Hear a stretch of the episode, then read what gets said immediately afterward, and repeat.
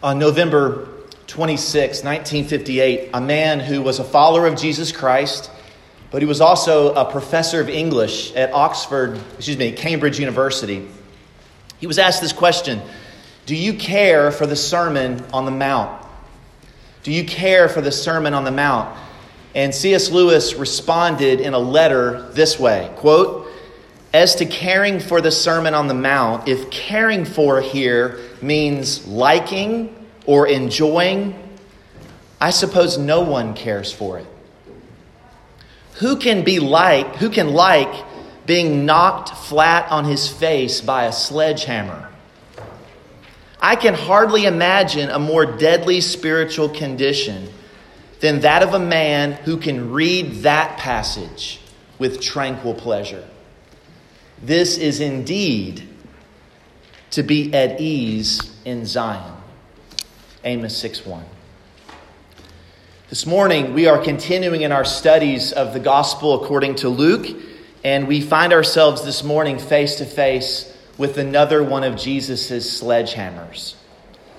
And so, Christian, let me just give you a heads up prepare to be knocked flat on your face.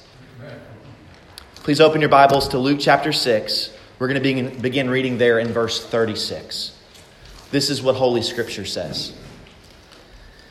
Be merciful, even as your Father is merciful. Judge not, and you will not be judged. Condemn not, and you will not be condemned. Forgive, and you will, not, you will be forgiven.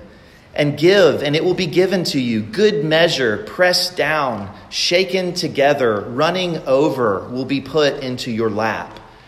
For with the measure you use, it will be measured back to you. And Jesus also told them a parable. Can a blind man lead a blind man? Will they not both fall into a pit? A disciple is not above his teacher, but everyone, when he is fully trained, will be like his teacher. Why do you see the speck that is in your brother's eye, but you do not notice the log that is in your own eye? How can you say to your brother, Brother, let me take out the speck that is in your eye when you yourself do not see the log that is in your own eye. You hypocrite. First, take out the log out of your own eye, and then you will see clearly to take out the speck that is in your brother's eye. Brothers and sisters, in this passage, Jesus warns us of three deadly spiritual dangers that his disciples face. In this passage, we discover three deadly dangers we face as followers of Jesus. And my prayer is that we would all heed Christ's warnings concerning these dangers, that we would repent of our own sins and that, that we would find refuge and rest in the one whose mercy knows no end and the one who came into the world to save sinners. Number one, number one, first danger beware of a critical spirit. Beware of a critical spirit. Verses 36 to 38. In these opening few verses, Jesus cautions his followers, his disciples, beware of a critical spirit. Now, notice, Jesus gives this command to be merciful even as your Father is merciful, verse 36. And then Jesus goes on to explain what that mercy looks like with a series of commands. He gives a pair of negative commands in verse 37 and he gives a pair of positive commands. And those four commands, positive and negative, explain and illuminate what it looks like for followers of Jesus to show mercy. And what Jesus is getting at here is not judging in general, Jesus is getting after a critical spirit. He's warning us about judgmentalism. Look at verse 37. Judge not, and you will not be judged. Condemn not, and you will not be condemned. A critical spirit judges and condemns others mercilessly. So notice those two words judge and condemn. Do you see that? These are legal terms. So the image that we're supposed to call to mind is that when we have a critical spirit, we are acting as the prosecuting attorney, the jury, and the judge in condemning other people. A critical spirit pronounces guilt regardless of whether or not there's evidence. So when Jesus says, "Judge not, lest you be judged," this is probably one of the verses that is not, or it's known by people who aren't followers of Jesus, right? Have you ever talked to somebody about sin and the response is, "Hey, look, Jesus said, "Judge not," right? And oftentimes, by that, that, that interpretation, the thought is, nobody can tell me how to live my life, least of all you. But when Jesus says, judge not, he's not saying that we never render any forms of judgment. So, how many of you are parents? Raise your hand, parents. Okay. Um, as parents or grandparents, you, you have to make judgments all the time, especially if you have multiple children, when you're figuring out who stole the toy first, right? You, ha- you have to render judgment there as a parent. If you're a teacher, you have to render judgment I mean, grades just got turned in, right? You render judgment on grade turn in day, right? Elders have to navigate the, the often murky issues related to church discipline. There's, there's a judgment that has to be made. In the following verses, Jesus is going to tell us to beware of false teachers. Well, in order for you to obey that, you have to be able to discern is this person a false teacher or not? So, judgment in that sense is required, it's also commanded.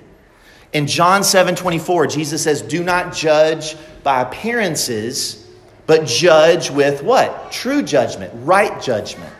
So you're called by Jesus to judge in that sense. But what Jesus is forbidding here is merciless, uncharitable judgment, critical judgment that comes out of a critical spirit. At our elders' meeting other night, Randy summarized this posture, this kind of twofold posture, helpfully. He said this quote, think critically without being critical. Think critically without being critical. Another, another wise man, Ken Sande, put it like this Jesus is warning us, listen, from looking for the worst in others. You have a critical spirit when you're looking for the worst and assuming the worst in others. In 1 Corinthians 13 7, we're told this about love love believes all things and hopes all things. Y'all, y'all with me? So wake up. Y'all, y'all amen? You, all right. That means that love, it hopes for the best and it believes for the best. It's hoping for the best and believing for the best. That's what love, that's the posture that love takes. Critical spirit is the opposite. A critical spirit hopes for the worst and believes the worst. It's the opposite of love. Martyn Lloyd-Jones said this A critical spirit gets satisfaction in finding faults and blemishes in others. A critical spirit is always expecting them always on the lookout for them, and almost always disappointed if it doesn't find them. Is any of this hitting home? I had to repent on the way to church this morning. So this has been a hard, hard passage to think about this week. I want you to notice, look at verse 37. Jesus buttresses these commands by giving these future tense consequences of this type of judgment. He says, verse 37, judge not, and then notice the future tense, and you will not be judged. You see that? Condemn not, and you will not be condemned. Now, I think there's a, a twofold aspect of this. There's a, a, a, a kind of a near short term that Jesus is talking about, but then I ultimately think he's thinking about the long term. So, short term, if you're not a judgmental person, if you're not constantly condemning other people, generally speaking, others around you will show mercy to you. They, they won't constantly condemn you. So, in the short term, uh, that will happen. I think Jesus, though, is actually pointing us to the last day, to the day of judgment. I think Jesus is helping us to look to the end and he's reminding us that the person who judges others critically with a critical spirit invites the judgment of God on the last day. Listen, on Judgment Day, you don't want condemnation, you want mercy. We will stand before the judgment seat of God, and what Jesus is saying is live your life backwards from that day. Live backwards. If you want assurance of mercy on that day, then lavish mercy on others today. Jesus said in Matthew 12 36, I tell you, at the day of judgment, people will give an account for every careless word they have spoken. For by your words you will be justified, and by your words you will be condemned. Christian, this afternoon, this week, Ask those who are closest to you spouse, roommate, neighbor, friend, children. Am I critical? Am I hypercritical? Am I someone who's judgmental? Am I someone who is quick to condemn, quick to assume the worst?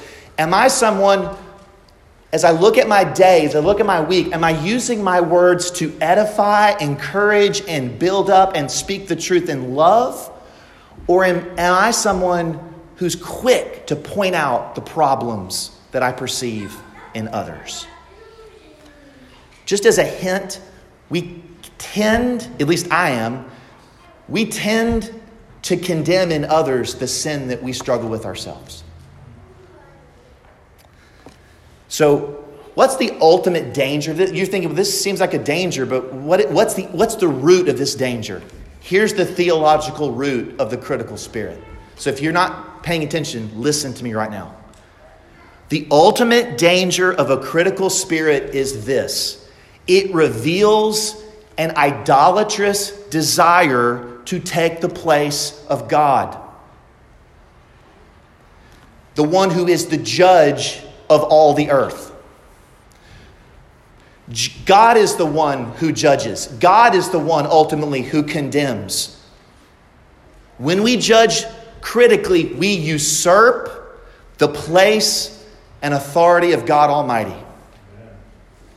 James knew this, our Lord's brother. James said this There is only one lawgiver and judge. One. One. There's only one lawgiver and judge, he who is able to save and to destroy. But who are you to judge your neighbor? James 4:12. So just remind yourself, brothers and sisters, most of the time it's just not our place to judge. You are off, you may be in circumstances where you have to judge.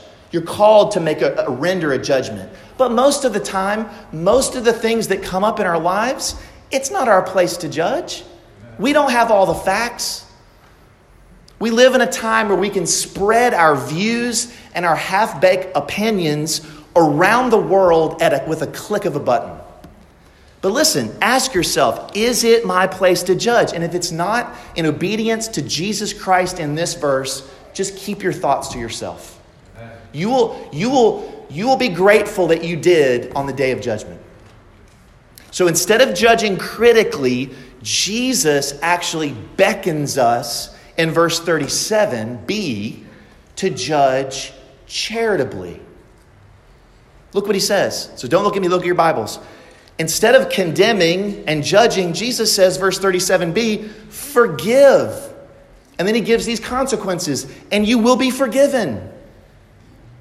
Give, and it will be given to you.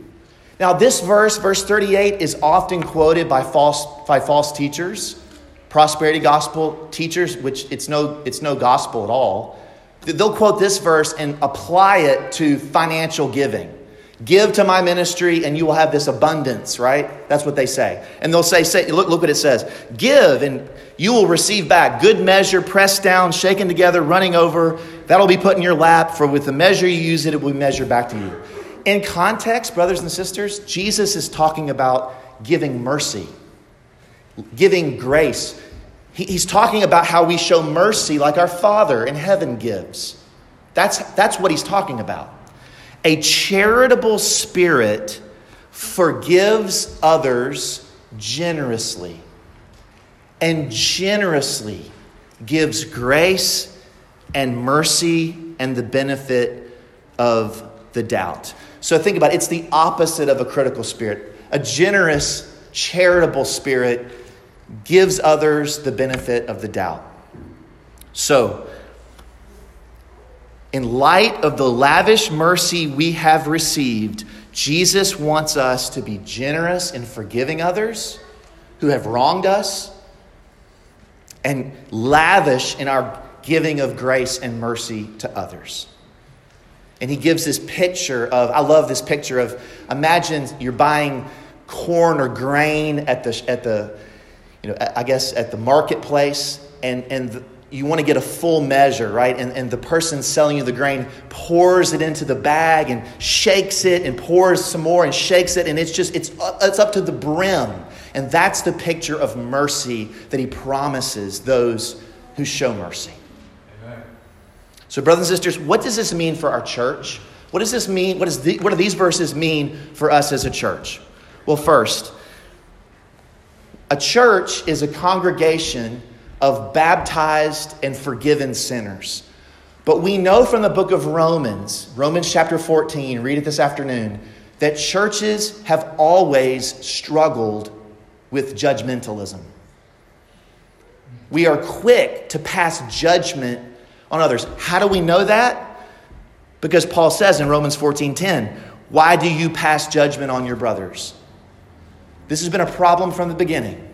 It's not like all of a sudden the church just got judgmental. This is, this is something we constantly, every generation, we have to deal with. And in our church covenant, this is what we promise to do for one another. We promise, based on Scripture, we will show perfect courtesy towards all, speaking the truth in love to one another, and avoiding quarrels, gossip, and slander.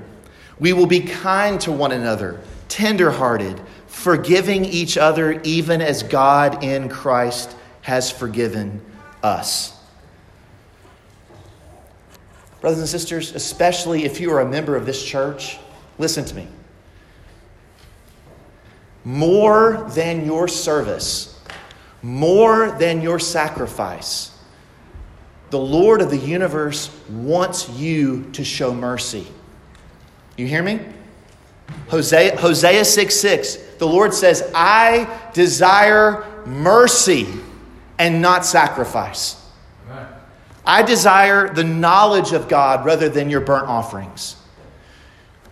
So show mercy to the brothers and sisters that you have covenanted together to serve and to care for.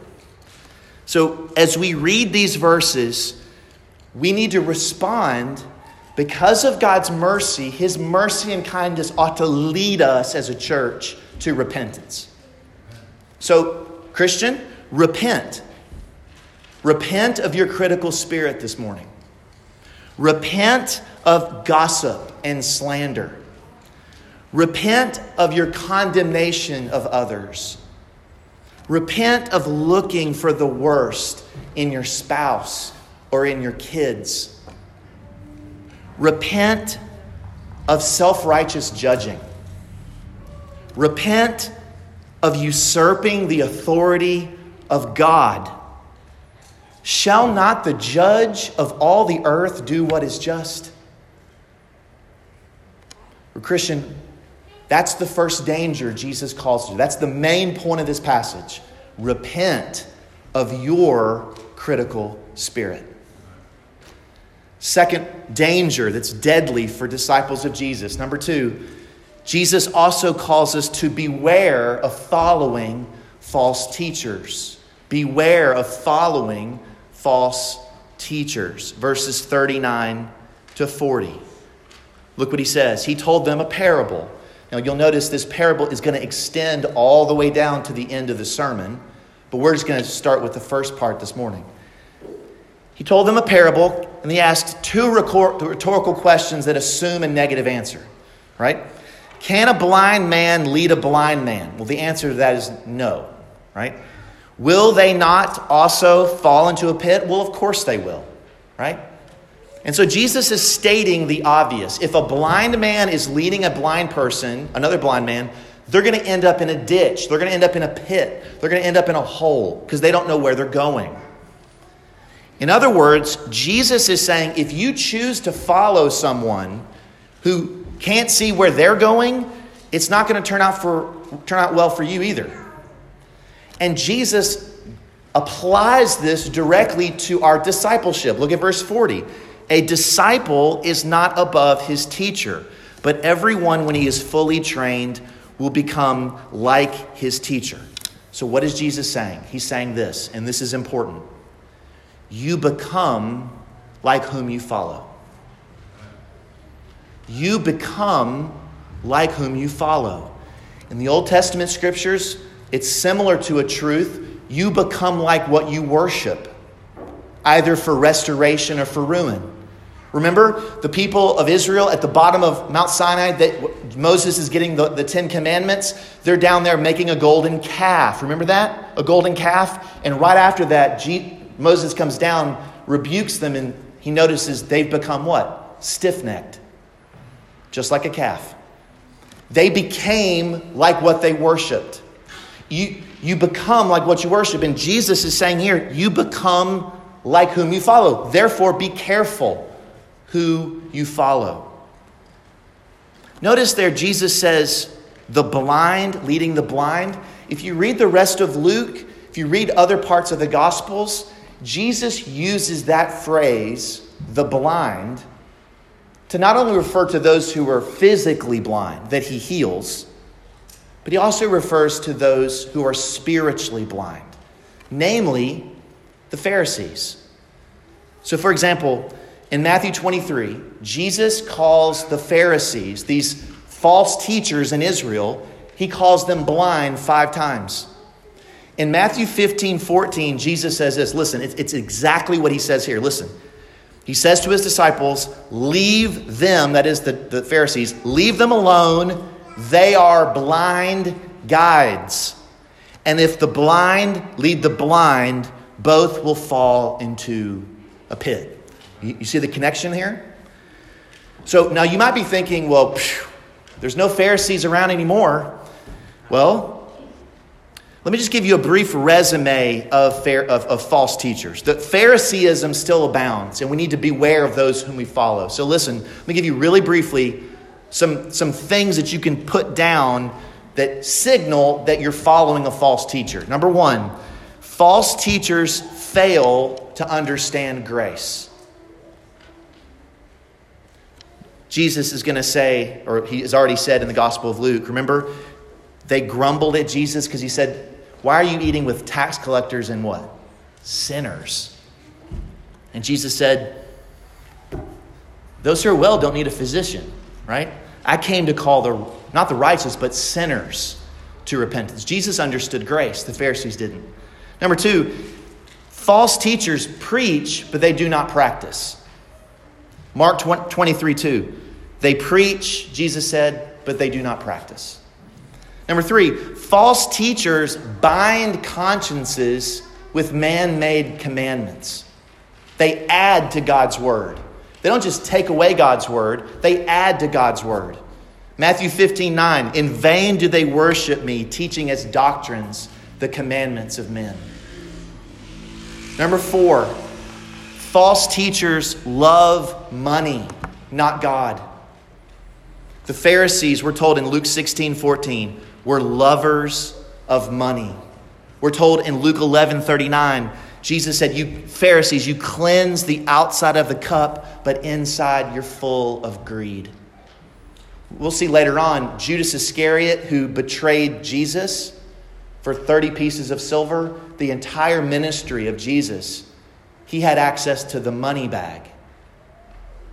And he was stealing. Number five, and finally, false teachers lead others to eternal ruin. Look at how this sermon in, in Luke 6 ends. Look, at verse, look down at verse 49. Look at how it ends. But the one who hears and does not do them, that is his words, the words of Jesus, is like a man who built a house on the ground without a foundation. When the stream broke against it, immediately it fell, and the ruin of that house was great. Now, the reason I'm stressing this, brothers and sisters, you may, you may think, I know all this already. But listen, I'm speaking to a group of people that you may not be here in six months. well, not because you're going to die, you may die. I don't know. I hope you don't die. But what I mean is, we live in such a transient area. You may be here for the next 60 years, and I hope you are. But if in the, ne- in the next six months or the next six years, you transfer someplace else because of a job or family or whatever, you need to know what you need to find in a church and in pastors. When Paul was writing to Timothy, the, right before Paul was executed, he said to Timothy, Preach the word. Remember that? 2 Timothy chapter 3 and chapter 4? Preach the word. And then he tells, uh, he tells Timothy why. Why should you preach the word, the word that's inspired by God and profitable? Why? He says, For, verse 3, the time is coming when people will not endure sound teaching, but having itching ears, they will accumulate teachers for themselves to suit their own passions. What, what, what Paul is getting at is that as teachers, just like the Israelites of old in Jeremiah's day, we are inclined to get people to tell us what we want to hear. So you need to make sure you find a church that teaches you things that are in the scriptures that maybe you don't want to hear. Because that's, what, that's God's way of loving you. The elders of this church want to help you. If, if you're having to trans, transition someplace else, we want to help you find a church where you can hear the word of God. I want to speak just for the elders to say it's a joy serving. It is a joy of serving in a church with folks who love the Word of God. It's a joy to teach the Word of God to you because you love it. You want to hear it, and it's a joy. And so we aspire to be preachers and teachers who point you to Jesus. So, in many ways, a faithful pastor is like John the Baptist, who point to Jesus. That's what John the Baptist he, his ministry was Jesus. Look at Jesus. That's what pastors should do. Not pointing, we're not preaching ourselves, we're pointing you to the one who has the words of eternal life. So, Jesus is the only one who can lead the blind all the way to glory without falling into a pit. Amen? Amen. Jesus alone gives sight to the blind. Jesus alone is able to open our rebellious, blind eyes so that we might see his glory and his grace in the gospel. Jesus alone is able to illuminate our minds by his Spirit so that we understand and receive and believe and obey his word. Remember, Jesus told us he was the one who was sent to proclaim liberty to the captives and the recovery of the sight to the blind. Remember, at the very end of Luke's gospel, Luke 24, Jesus is risen from the dead. He's walking with his disciples on the road to Emmaus, and they don't recognize him. They're blind. They don't notice him, they don't recognize him. But then Jesus breaks bread with them. And then Jesus preaches himself from all the Old Testament, from the law, the prophets, and the writings. Remember?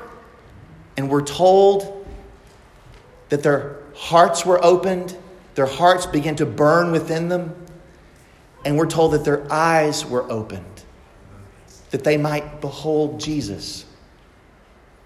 Christian, that's your story, isn't it? Isn't that your story? That was my story. I didn't know Jesus or love Jesus. I'm reading his word, and the light came on. And the Jesus that I read about became the one that I love, the one that I want to serve the rest of my life. That's what happened to you, didn't it? The eyes of your hearts were, were opened.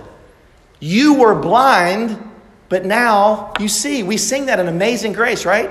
I once was what? Blind, but now I see.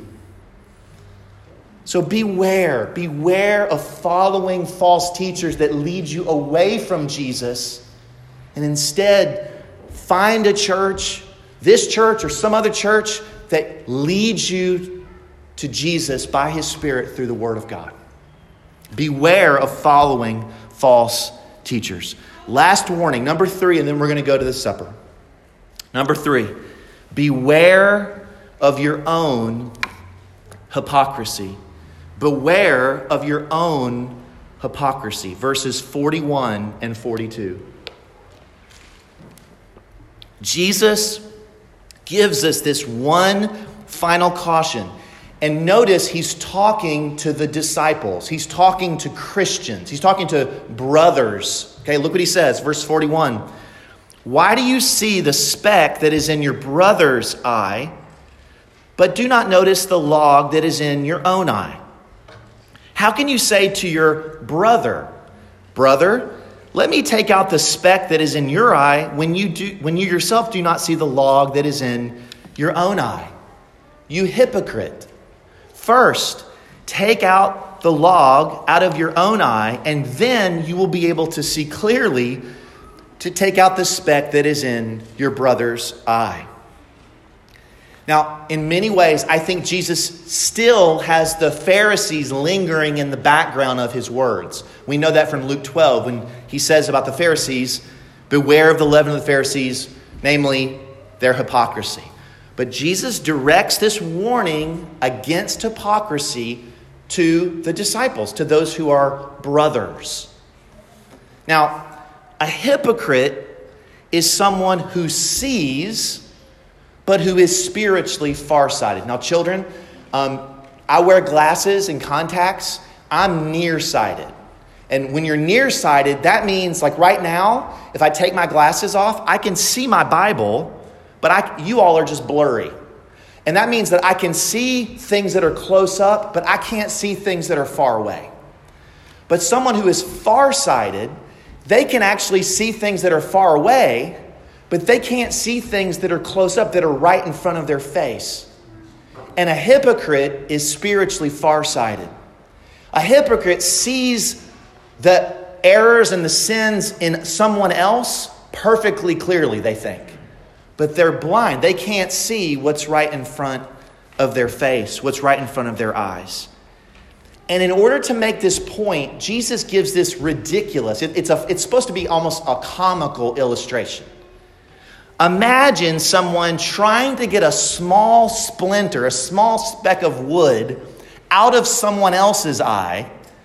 The whole time they've got a huge beam of wood shooting out of their own eye.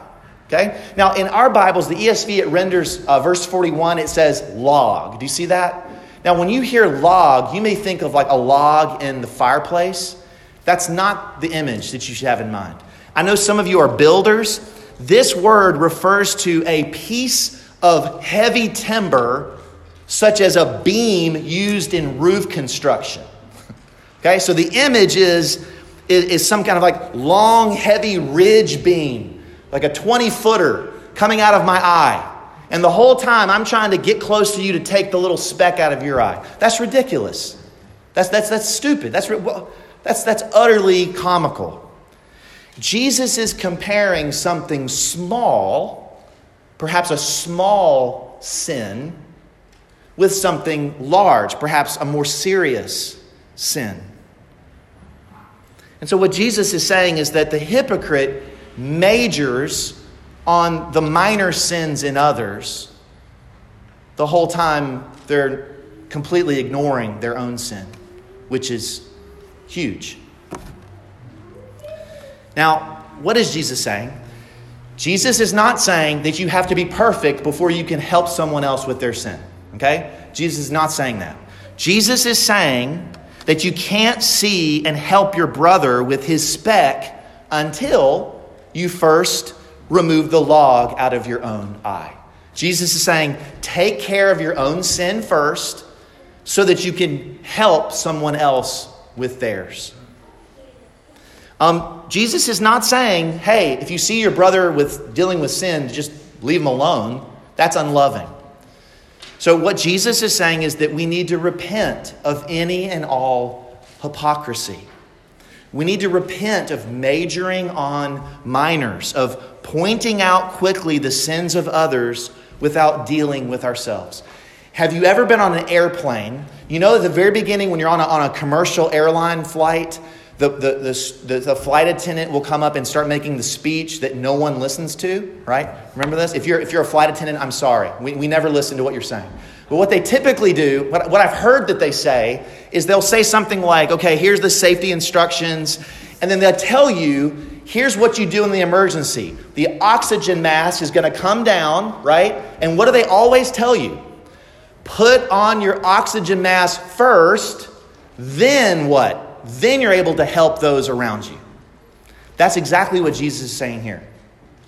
Jesus is saying, go ahead, deal with your own sin first, and then that frees you up to help those around you. We as a church are called to this. Galatians chapter 6, verses 1 and 2. Listen to the way we're supposed to go about helping one another remove the speck. Okay? What does it look like? How does it go? This is what, as a church, we should aspire to. You ready? Galatians 6 1 and 2. Brothers and sisters, if anyone is caught in any transgression, you feel how, how comprehensive this is? If anyone is caught in any transgression, you who are spiritual, you who have the Spirit of God, should restore him in a spirit of gentleness. Keep watch on yourself, lest you too be tempted. Bear one another's burdens, and so fulfill the law of Christ. Isn't that wonderful? Jesus is not saying just ignore the speck. Jesus is saying when we approach one another, we approach one another with gentleness, with love, because we want to help bear the burdens, just like Christ did for us. Let me close and let's draw near to the Lord's Supper. A few, few words as we close. Now, after this, after this message, we need the gospel. Amen? We need to hear the good news. If you're not a follower of Jesus Christ, Jesus, the one who will judge the living and the dead, the one who is alive right now, who lives and rules and reigns, is calling you to turn from your sins and to trust in him. Jesus promises those who refuse to come to him will face the unmitigated wrath of God forever. But he also promises that anyone who comes to him, he will never cast away. He calls you to seek refuge in him by coming to him and receiving him in the empty hands of faith. He is the one who is able to save us to the uttermost. He is the one who is holy and innocent and unstained and separated from sinners and is exalted above the heavens. And yet, He is also the one who came into the world to save sinners like us. He bore the judgment we deserve because of our sins in His body on the tree. He died in our place, He bore the wrath that we deserved on Calvary 2,000 years ago. He drank the cup of God's judgment down to the last drop. He did that to offer forgiveness full and forever to anyone who would turn and trust in him. I love what Charles Spurgeon said. My only hope lies in the blood and righteousness of Jesus Christ. None but Jesus is my plea. Mercy flows freely from him like the stream from the fountain or like the sunlight from the sun. If you want mercy, come to Christ today. Come and welcome to Jesus Christ. He, there is more mercy in Christ than sin in you.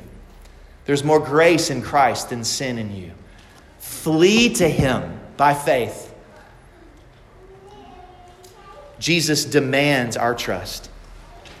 And, Christian, because the Savior loves His people with an everlasting love, He has not only spoken words of His love to you, but He also shows us His love in the Lord's Supper. We have a holy ordinance from Christ that proves, that reminds us that He gave Himself for us, for, for, our, for His church, so that our souls might feed on Him by faith. So the meal that we're about to eat is a picture, it's a reminder, and it's a promise that imperfect Saviors have a perfect Savior. Imperfect sinners have a perfect Savior in Christ. So, just briefly, as we go to the supper, let me just remind each one of us what we're doing.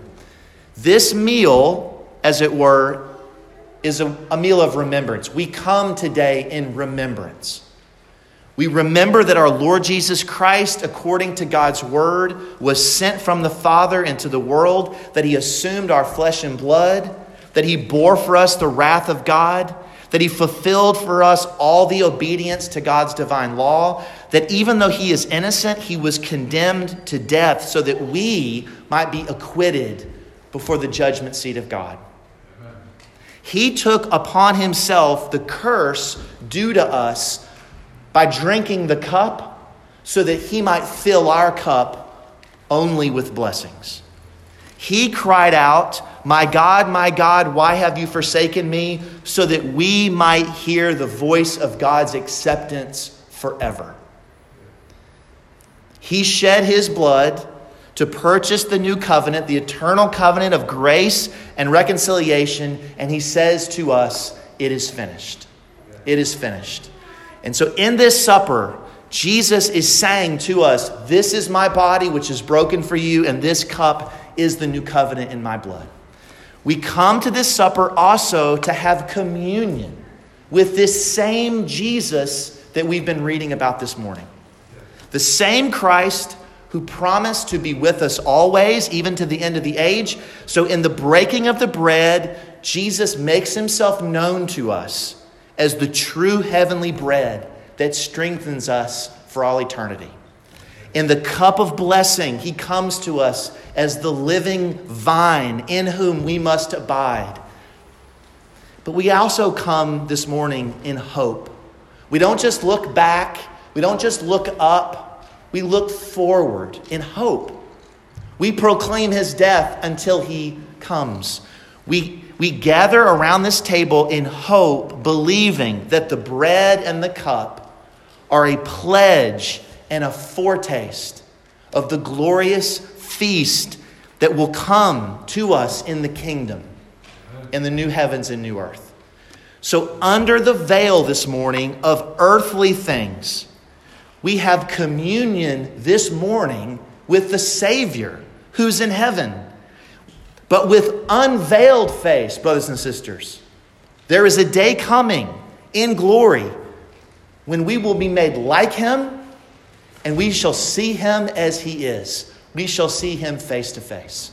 We shall worship and feast with all of God's people from every tribe and nation and tongue at the, at the, at the, at the marriage supper of the Lamb. So, brothers and sisters, by his death and resurrection and his ascension, he has obtained for us the life giving Spirit who unites us together as one body. And so we receive this supper this morning in true brotherly love, mindful of the communion we enjoy in the beloved, the Lord Jesus Christ. So, the Lord Jesus prepared this table for all who love him and for all who trust him alone for our salvation. So, if you're a member of this church, or if you're a baptized believer and a member in good standing at some other evangelical church that preaches the same gospel that you heard this morning, you're allowed to take the Lord's Supper there. You are more than welcome to take the supper with us this morning. If you're not a follower of Jesus, or if you have any reason to think it'd be inappropriate for you to take it, just take these next few minutes and spend time praying or thinking about what we've heard this morning. We read in 1 Corinthians 11 Whoever therefore eats the bread and drinks the cup of the Lord in an unworthy manner will be guilty concerning the body and the blood of the Lord.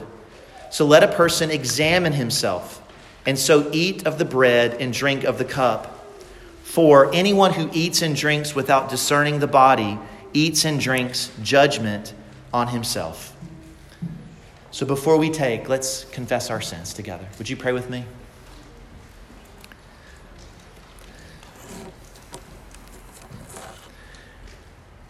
Almighty and most merciful Father, we confess that we have erred and strayed from your ways like lost sheep. We have followed too much the devices and desires of our own hearts. We have all offended against your holy laws. We confess that we've left undone the things that we ought to have done. And we have done things which we ought not to have done. And apart from your gracious work in Christ, O oh Lord, there is no health in us. O God, the Father of our Lord Jesus Christ, maker of all things, judge of all people, we acknowledge with great sorrow our many sins, which we from time to time most grievously have committed. By our words, by our thoughts, by our deeds. O Lord, have mercy upon us, miserable offenders. Spare all, O God, who confess their faults. Restore all who truly repent according to your promise in Jesus Christ. We do earnestly repent.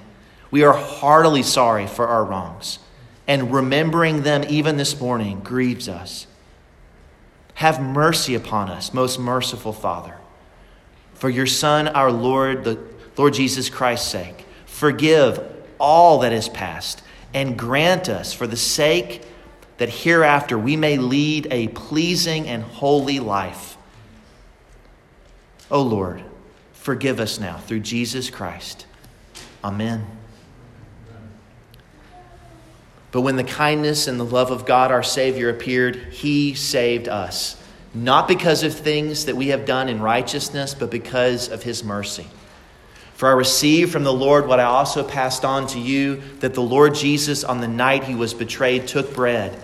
And when he had given thanks, he broke it and said, This is my body, which is for you. Do this in remembrance of me. And so these elements, otherwise common, are now set apart and sanctified to holy use by the words of Christ and by prayer. It's our custom to take the bread and the cup together as a sign of the unity that we have in the gospel.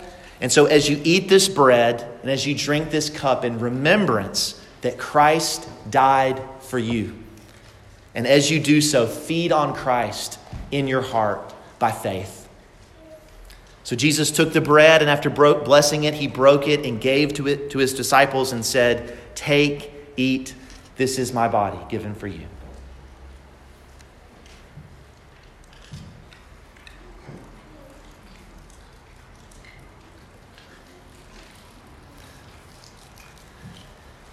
In the same way, after supper, Jesus took the cup, saying, This cup is the new covenant in my blood.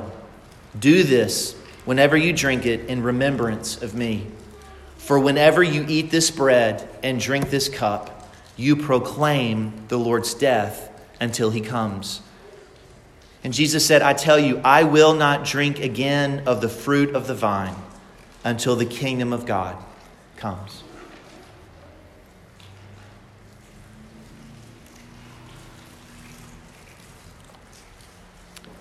Would you pray with me one more time? Almighty God, Father of all mercy, we, your unworthy servants, give you humble thanks for all your goodness and all your mercy towards us. We bless you this morning for all the blessings that we have received, especially the blessing of your immeasurable love in our redemption through the Lord Jesus Christ. We pray that you'd give us, even this day, a remembrance and a knowledge of your unceasing mercies. That we might show forth your praise not only with our lips, but with our lives. That we might give ourselves up to your service and the service of our neighbor. Help us to walk in holiness and righteousness all of our days, knowing that your love and mercy follow us until that day that we are in your house forever. We ask this in Jesus, our great Savior's sake. Amen. Brothers and sisters, before we sing our final hymn and conclude our service with an a cappella version of the doxology, I want you to hear these wonderful words of assurance of your forgiveness of all of your sins in Christ. Listen to what the Apostle Paul says in Romans 8 1. There is therefore now no condemnation for those who are in Christ Jesus. Amen. Amen.